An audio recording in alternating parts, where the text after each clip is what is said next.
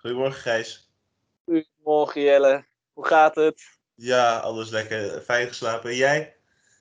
Ja, ik, uh, ik heb wel eens betere nachten achter de rug gehad. We hebben natuurlijk gisteren die podcast opgenomen. En uh, ja, laten we maar meteen met de deur in huis vallen. De, ik weet niet wat er was, maar de techniek heeft ons gewoon by far in de steek gelaten. Dat is toch netjes gezegd, inderdaad. En we hebben echt zo'n goed gesprek gehad. Absoluut. Maar, qua, in, qua inhoud super interessant. En dat was ook zo vervelend dat die man elke keer onderbroken moest worden in zijn verhaal, omdat het geluid zo slecht was. Ja. Uh, maar ja, ik denk dat we het beste ervan hebben gemaakt. Ik hoop dat de luisteraars het niet al te vervelend vinden. Maar uh, ik vind het wel oprecht de moeite waard om, uh, om er naar te luisteren. Want wat er allemaal is verteld, ik vond het super interessant. En ik hoop de luisteraar ook. Ik deel de mening absoluut. En volgende week hopen we op goede techniek.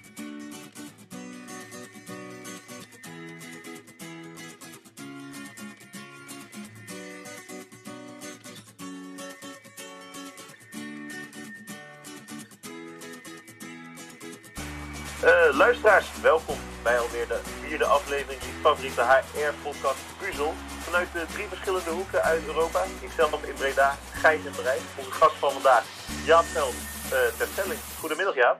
Goedemiddag. Uh, ja, Goedemiddag. Ja, ten eerste hartelijk dank dat je wil meedoen.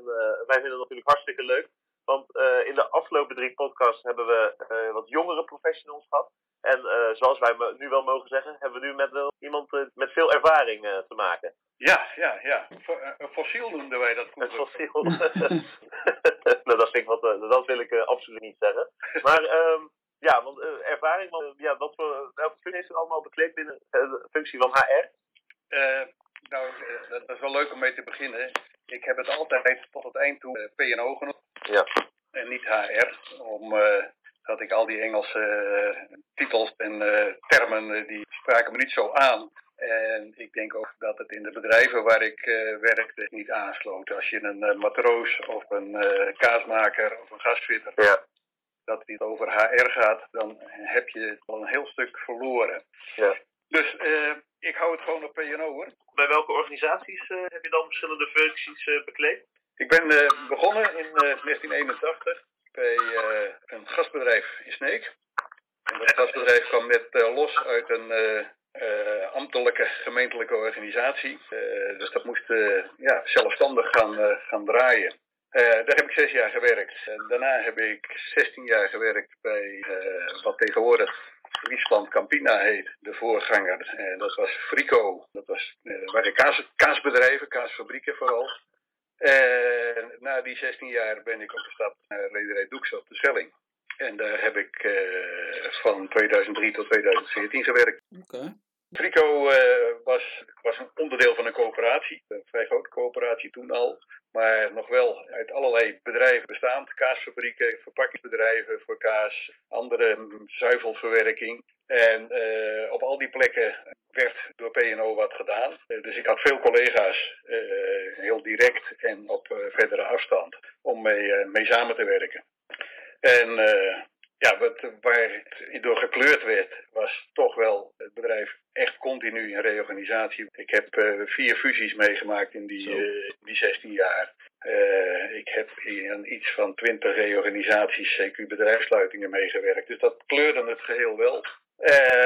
nou, en dat vond ik wel leuk toen ik in het jullie schema keek van wat, wat gebeurt er nou tegenwoordig in het P&O gebeuren, het HR gebeuren. Ja daar staat daar employability en vitaliteit. Um, nou, daar kan ik zonder uh, schroom zeggen dat wij daar in de jaren 80, 90, met name de jaren 90, verschrikkelijk veel aan gedaan hebben. Oh, echt? Wat ik wel grappig vind, Jaap, we hebben ja. een overzicht in ons leerboek uh, van uh, Manders en Biemans, waarin, ja, hoe zeg je dat, het managen van human resources in verschillende fases wordt, wordt weergegeven. Um, ja. En daar staat heel expliciet in dat eigenlijk pas, nou ja, hier hebben ze dan het jaartal 2013 eraan gekoppeld. Ja.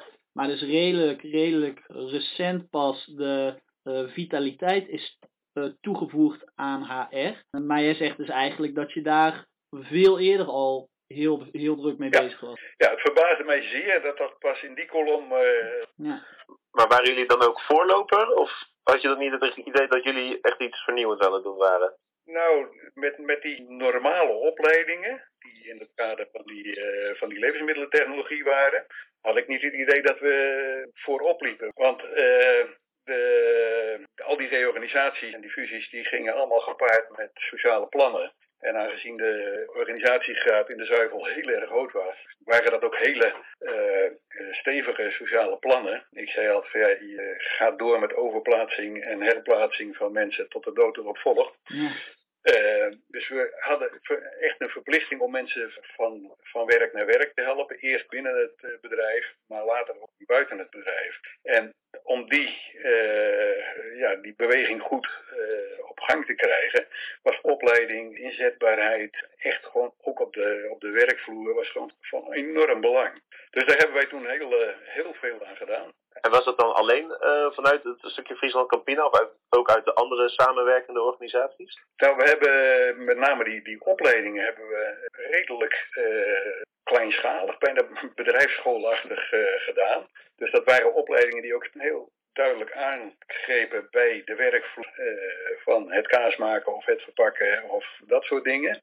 Uh, we hebben daarin ook de eerste start gemaakt met wat later de EVC-trajecten heet. Ik weet niet of die kregen. Nee, dat komt mij niet bekend voor. Mij ook niet. Dat, dat heette erkenning verworven competenties, of erkenning verworven kwalificaties. En dat betekende dat je probeerde de mensen in hun eigen werkomgeving, met hun eigen kennis en kunde van hun vak, toch een, een certificering aan die, aan die kennis te geven. Terwijl ze niet een echt schooltraject in gingen. Dus we hadden die, die dingen naast elkaar lopen. Echt wel schoolse trajecten, hè, met een, dag leren in de week. Eh, maar we hadden ook deze uh, erkenning verworven kwalificaties. Waardoor mensen eigenlijk gewoon hun, op hun werkplek uh, gecertificeerd werden voor hetgeen wat ze, wat ze konden. En dat betekende dat uh, met name als je mensen buiten de organisatie moest gaan plaatsen, naar andere zuivelbedrijven, andere levensmiddelenbedrijven, dat je mensen wel, uh, wel goed toerustte. Dus dat, uh, dat hebben we heel veel gedaan. En, wat, en was het dan niet alleen voor, dat we het net over, naar andere levensmiddelenorganisaties, maar is het dan ook niet zo dat je per organisatie iets heel verschillends kan vragen? Of kan je dat redelijk op elkaar afstemmen binnen die nou, lesprogramma's? Ja, nee, dus de, daar zaten wel uh, vanuit de levensmiddelenindustrie, uh, zuivel- en levensmiddelenindustrie, zaten daar wel uh, ja, gemeenschappelijke certificering, certificering aan. Dus dat, dat waren wel opleidingen die pasten in een groter kader, waardoor het in andere levensmiddelenterreinen ook wel uit te voeren. Iemand naar de, de, de bouw of zoiets overplaatsen, ja, dat, dan had je nog wel even wat anders nodig. Ja. Maar het, het, was toch ook heel veel om gewoon te zorgen dat ja, fit waren voor het feit dat ze een overstap moesten maken naar een andere locatie van het concern. Uh, net een andere tak van sport. nou, dat soort dingen. En was het verloop dan ook groot binnen die organisaties? Nee. nee, dat was, dat was heel merkwaardig. ondanks dat het continu in reorganisatie was. Uh, heel veel uh, onrust, uh, verandering, ook op andere gebieden, daar zal ik zo wat over vertellen. was, er, was er eigenlijk een hele beheerste uitstroom, of beheerste in die zin, wel eens dat wij zeiden van joh, kwam er maar wat beweging in. hele goede CEO, ook om, door, die, die, door die hoge of, organisatiegraad.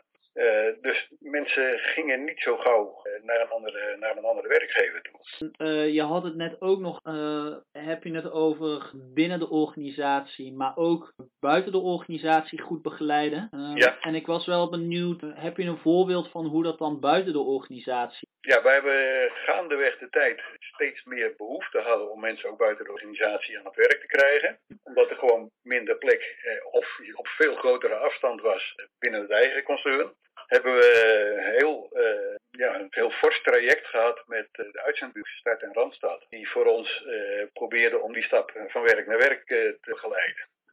En dat was ja, dus ook ja, gebruik maken van hun, zeg maar, hun netwerk om mensen op andere plekken te krijgen. Oké, okay. dat lijkt me eigenlijk heel erg ten goede komen van jullie naam. En dan gaat er bij mij meteen een belletje aan employer branding. Um, hoe... hoe... Hoe zei je dat? Uh... Employer branding. dat is inderdaad eigenlijk het, het sterk maken van je eigen naam als werkgever door inderdaad goed in te spelen op, nou ja, in dit geval een vitaliteitsprogramma, door ook buiten de organisatie om werknemers aan het werk te stellen. Ehm, ja, dat draagt allemaal bij aan onder andere het imago van jou als werkgever. In ieder geval van de organisatie waar je voor werkt. En uh, ja, dat noemen we dat hele proces van het beter maken van je eigen naam.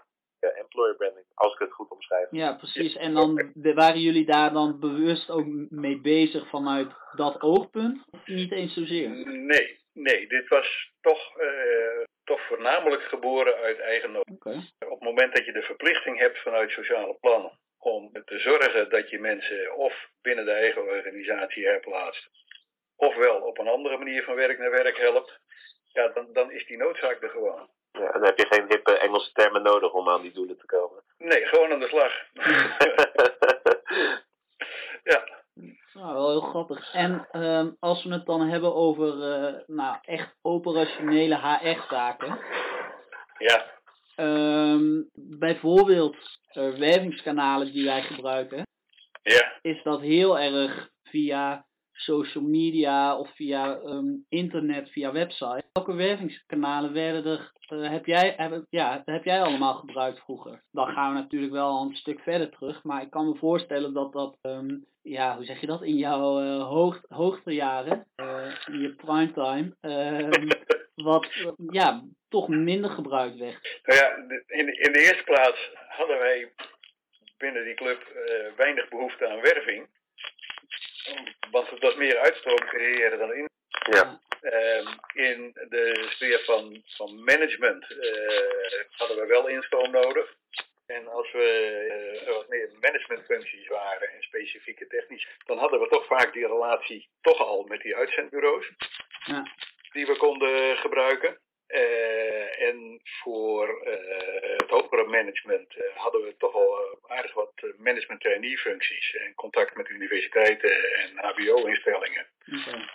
Hogere zuivelschool in Bolsward was dat eerst naar het Leeuwarden. Belangrijk instroomkanaal voor die, die functies. Hm. Wie deed die werving dan vanuit jouw organisatie, ja? Ja, dat, dat was een mix met, met het management. Kijk, gaandeweg de, rit werd PNO toch echt steeds meer een onderdeel van management. Uh, dus dat was eh, nou, vaak een samenwerking tussen degene die in zijn afdeling iemand, iemand, nodig had en PNO. Dus dat was uit, ja, uitvoerend vaak toch, toch PNO. Maar de, de, keuze van welk kanaal kiezen we, dat was vaak een overleg in het management. En is ook dan ook, kijk, wij hebben dan nu dat campus recruitment, zoals dat dan nu ook weer in een mooi hip Engelse term heet, ja. is eigenlijk zo te werk dat inderdaad stages worden aangeboden en dat dan via de stages eigenlijk uh, studenten instromen binnen de organisatie later in functies. Is het hetzelfde proces toen de tijd ook bij jullie zo gelopen? Ja, dat is in grote lijnen wel, uh, wel te vergelijken. Je probeert altijd op tijd je hengel uit te slaan en uh, te kijken wat je daar kon krijgen waarvan je dacht, nee, dat is leuk in een afstudeeropdracht of een stage, maar die moet ik binnen hebben. En uh, als, diegene, als diegene dan binnen was, uh, wij hebben nu, ja, we gaan er, we gaan er echt een Engels-Nederlands gesprek van maken, want wij krijgen nu heel veel mee van onboarding. Ehm, dus iemand welkom heten binnen de organisatie en zorgen dat hij goed wordt ontvangen en zorgen dat hij vanaf de eerste dag, nou ja, eigenlijk al voor de eerste dag meteen van veel op de hoogte is en dat dat voorkomt uh, dat iemand binnen, ja, wat is het, een periode van een jaar alweer wil veranderen van functie of uh, weg wil ja. bij de organisatie. Hoe zag die onboarding er toen de tijd uit?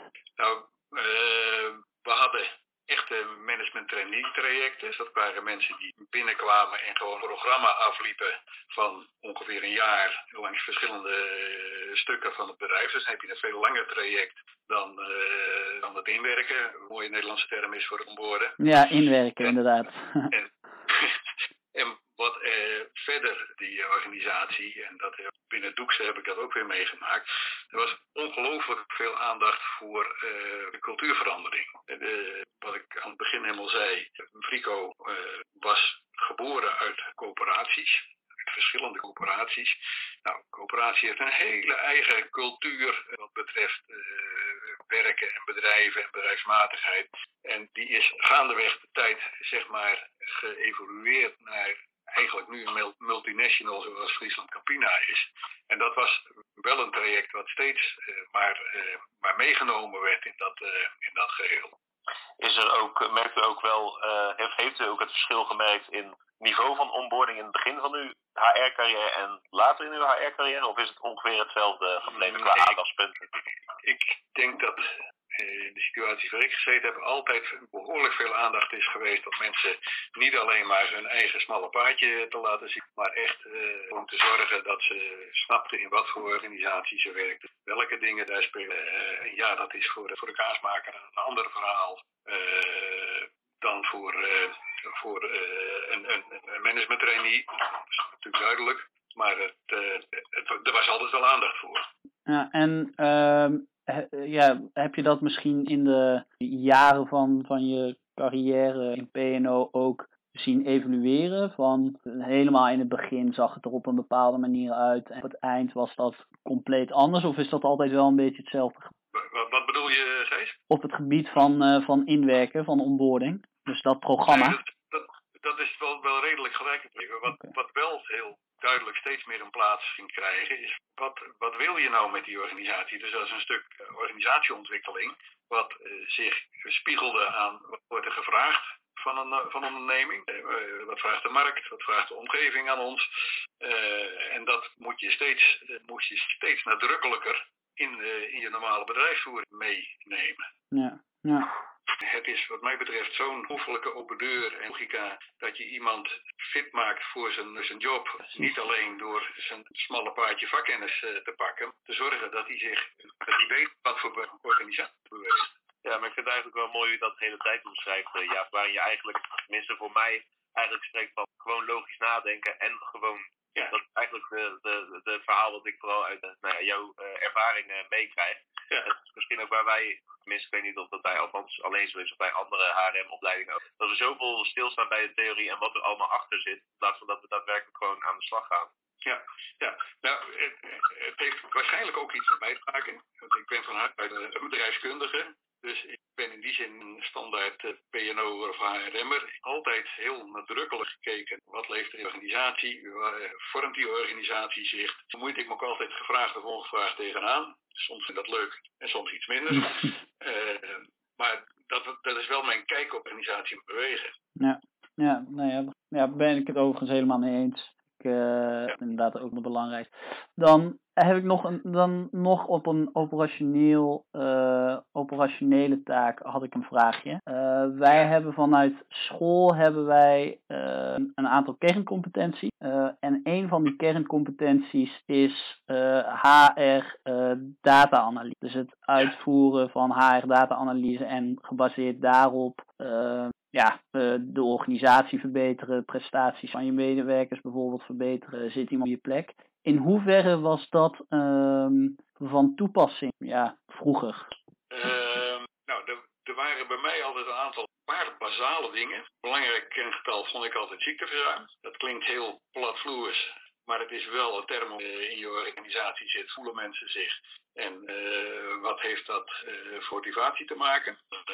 daar de lengte van ziektes en frequentie van ziekteverzuim. Dat heb ik altijd heel goed bijgehouden. Het idee had, ja, als, als je daar niet op let en je ziet daar mensen gebrek aan motivatie laten zien in toenemend ziekteverzuim, ja, dan laat je gewoon iets liggen. Dan ben je niet bezig. En dat is ook een directe aansturing van je middenkader. Jongens, zorg ervoor als mensen ziek worden, dat je snapt wat er aan de hand is. Als iemand zijn poot gebroken, dan is het duidelijk. Als iemand kanker heeft, ja, dan is het ook duidelijk. Ja. Maar er zijn een hele hoop gevallen waarin je kunt sturen. Dus daar heb ik heel, heel veel aan gehad. Nou, binnen het concern werd er goed gekeken, instroom, uitstroom, dat soort dingen, verblijfstijden, functies. Dat heb ik altijd tot mij genomen. Maar was binnen de organisatie zoals de plek waar ik zat eigenlijk minder belangrijk om voortdurend organisatie zat. Nou ja. En uh, als je het dan bijvoorbeeld hebt hè, over dingen waar je wel invloed kan hebben, dan zou ik ja, zou ik toch ook al snel denken aan een bepaalde manier gespreksvoering. Uh, en dan dus gesprek blijven, um, ja, blijven gaan, blijven komen met je medewerkers. Um, ja. En tegenwoordig heb je een uh, gesprekscyclus met functioneringsgesprekken, beoordelingsgesprekken. Um, hoe, hoe zag dat er? Was dat een gestandardiseerd proces? Of, of liep, dat, liep dat niet zo ja, ik denk dat jij het of er inderdaad standaard evaluatiemomenten waren per jaar op die inderdaad terug ging blikken op uh, naar bepaalde kwesties of frequentieverzuim. Ja, precies. Nee, er waren gespreksvoering eigenlijk ideeën van functioneringsgesprekken nadrukkelijk vooraf ging, met name in het resultaatgericht werken. Daar zat wel duidelijk een stuk beoordeling aan vast. Dus vast wat ga jij de tijd en evaluatie van wat heb je bereikt. Uh, en dat was uh, niet zozeer bonus toe te kennen, met name om die verandering organisatie. Als je een bedrijf hebt wat eigenlijk maar matig, bedrijfsmatig denkt, dan is het goed om mensen erop aan te sturen dat ze weten, kunnen gaan boeken, willen gaan boeken. Ja. Dat je daarover prikkelt, waardoor het meer bedrijfsmatig uh, gerust. En dat was, dat was in die eerste tijd, doe ik ook weer gezien, van zorg dat mensen in hun resultaatgebieden hebben staan, die passen bij wat die organisatie wil bereiken. Dat gewoon steeds maar inpeperen, inwrijven, inweken. Dat je begint bij, bij je middenkader, bij management. Maar dat functionerings, wat heb jij gedaan? Waarom ging dat zo? Vertel eens.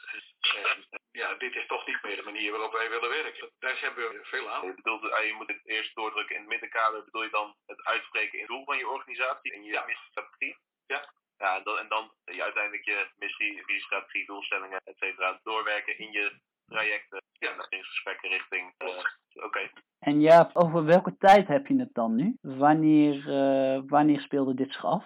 Dit verhaal bij vanaf 2003, 2014 uh, gewerkt. Maar eigenlijk de eerste 7, 8 jaar. Ja. Dan gebeurden de andere dingen, veel aandacht. Maar in die, in die aanloop, de drie was heel duidelijk. Zorg dat we herkend worden als organisatie. Ja. Zorg dat dat top-down drijving, dat mensen hun verantwoordelijkheid pakken. Ja, dat was dat, uh, een duidelijk doel. Ja, ja, en dan kan ik me voorstellen, Um, was dat ook een functie waarvoor jij werd aangenomen? Of is dit een functie geweest die jij op je hebt genomen? Want op het moment, nou ben je wel echt heel erg uh, bezig in die rol om ook met het management, uh, lijkt me, te communiceren. Wat willen we nou precies bereiken? Om, ja. ja. De, beide kanten. Zowel heel duidelijk van wij willen een PNO hebben die functioneren in het management. Ja. Dus niet iemand die langs de zijlijn in een staffunctie of een adviesfunctie staat, maar die motor gaat staan. Ja. Uh, en heel duidelijk voor mij heb ik slag uh, die, ik, die ik graag wil doen. Het is een prachtige klus om te zorgen dat je ja, een bedrijf die verandering krijgt. En dat, dat is een van de dingen die ik dus in jullie lijstjes, kolommetjes, ja. eigenlijk niet zo duidelijk meer terugzie, is verandermanagement. Terwijl ik denk, de wereld verandert als een razende om ons heen. en ik denk dat je als, als PNOSA echt uh, steeds bij de les moet zijn. Wat gebeurt er in onze omgeving en wat betekent dat voor de positie als, als management? Wat betekent de positie als, uh, als HRM? Ja, nou ja, daar hebben we, daar hebben we een mooie term voor en dat is um, change agent. Um, ja. En als je kijkt naar die uh, kolom van uh, Manders en Biemans, dan, dan vind ik die daar inderdaad ook erg weinig in terugkomen. Het enige wat er Ja. dan wordt gezegd is dat ze het hebben over strategisch human resource en lange termijn denken. Nou ja, daar, daar zou je hem natuurlijk plaatsen. Ja, maar dat zijn dermate grote containerbegrippen dat je dat. Ja. Uh, terwijl ik denk van ja, uh, noem het beestje nou bij zijn naam. Ik weet dat uh, ik en bij Frico en bij Doekse altijd herinnerd werd aan mijn uitspraak dat iemand zei van ja, maar als het straks weer rustig is, dan zeg ik van, nou joh, vergeet het maar. Het wordt nog weer rustig. Zo ziet de wereld er niet meer uit. Ja. Er, er, is continu een verandering. Het zij in de markt, het zij in de omstandigheden, het zij... Nou ja, nu, nu hebben we corona, daar moet je ook weer wat mee. Uh, er zijn continu veranderingen die zo uh, uh, sterk inspelen met, met een wereld die, die zo groot is, waar globalisering zo danig een rol speelt. Dat, ja, ik, ik riep hier op de stelling altijd van ja, je kan wel denken dat je op een eiland woont. Maar uh, dat is niet zo hoor. We zijn gewoon een normaal deel van de wereld. En het wordt nooit meer rustig. Dus ik, ik, ja, ik denk dat je dat als AR gewoon steeds in je, in je kop moet hebben van wat vraagt de, wat vraagt de wereld van ons? Wat, uh, wat, wat vraagt uh, de markt van ons? Wat vraagt de omgeving van ons? Welke diensten moeten we verlenen? Wat verandert in technologie? Wat verandert in. Nou, ga zo maar door. Alles in je omgeving verandert continu. En daar moet je wel in mee. En dan ben je bijna weer het cirkeltje rond. En wat heb je dan nodig? Mensen die fit zijn voor de job, die een verandering aankunnen, die snappen dat uh, het een keer moet, uh, een keer anders gaat dan ze hebben gehad. Ja. Uh, nou, omdat de technologie verandert, omdat iets wat ze jarenlang gemaakt hebben opeens niet meer, niet meer gegeten wordt. Maakt niet uit. Er komt verandering. Ik denk dat dit een mooie les is voor alle huidige en uh, potentiële haarremmers. Ja. Die kunnen meenemen van uh, een uh, ervaren rot, als ik het zo mag zeggen. Dankjewel. ja, je noemt dus jezelf net een fossiel. Ik denk dat misschien mag ik hem iets soepeler brengen. en Jaap, hoe heb jij de rol van HR zien ontwikkelen in de loop der jaren?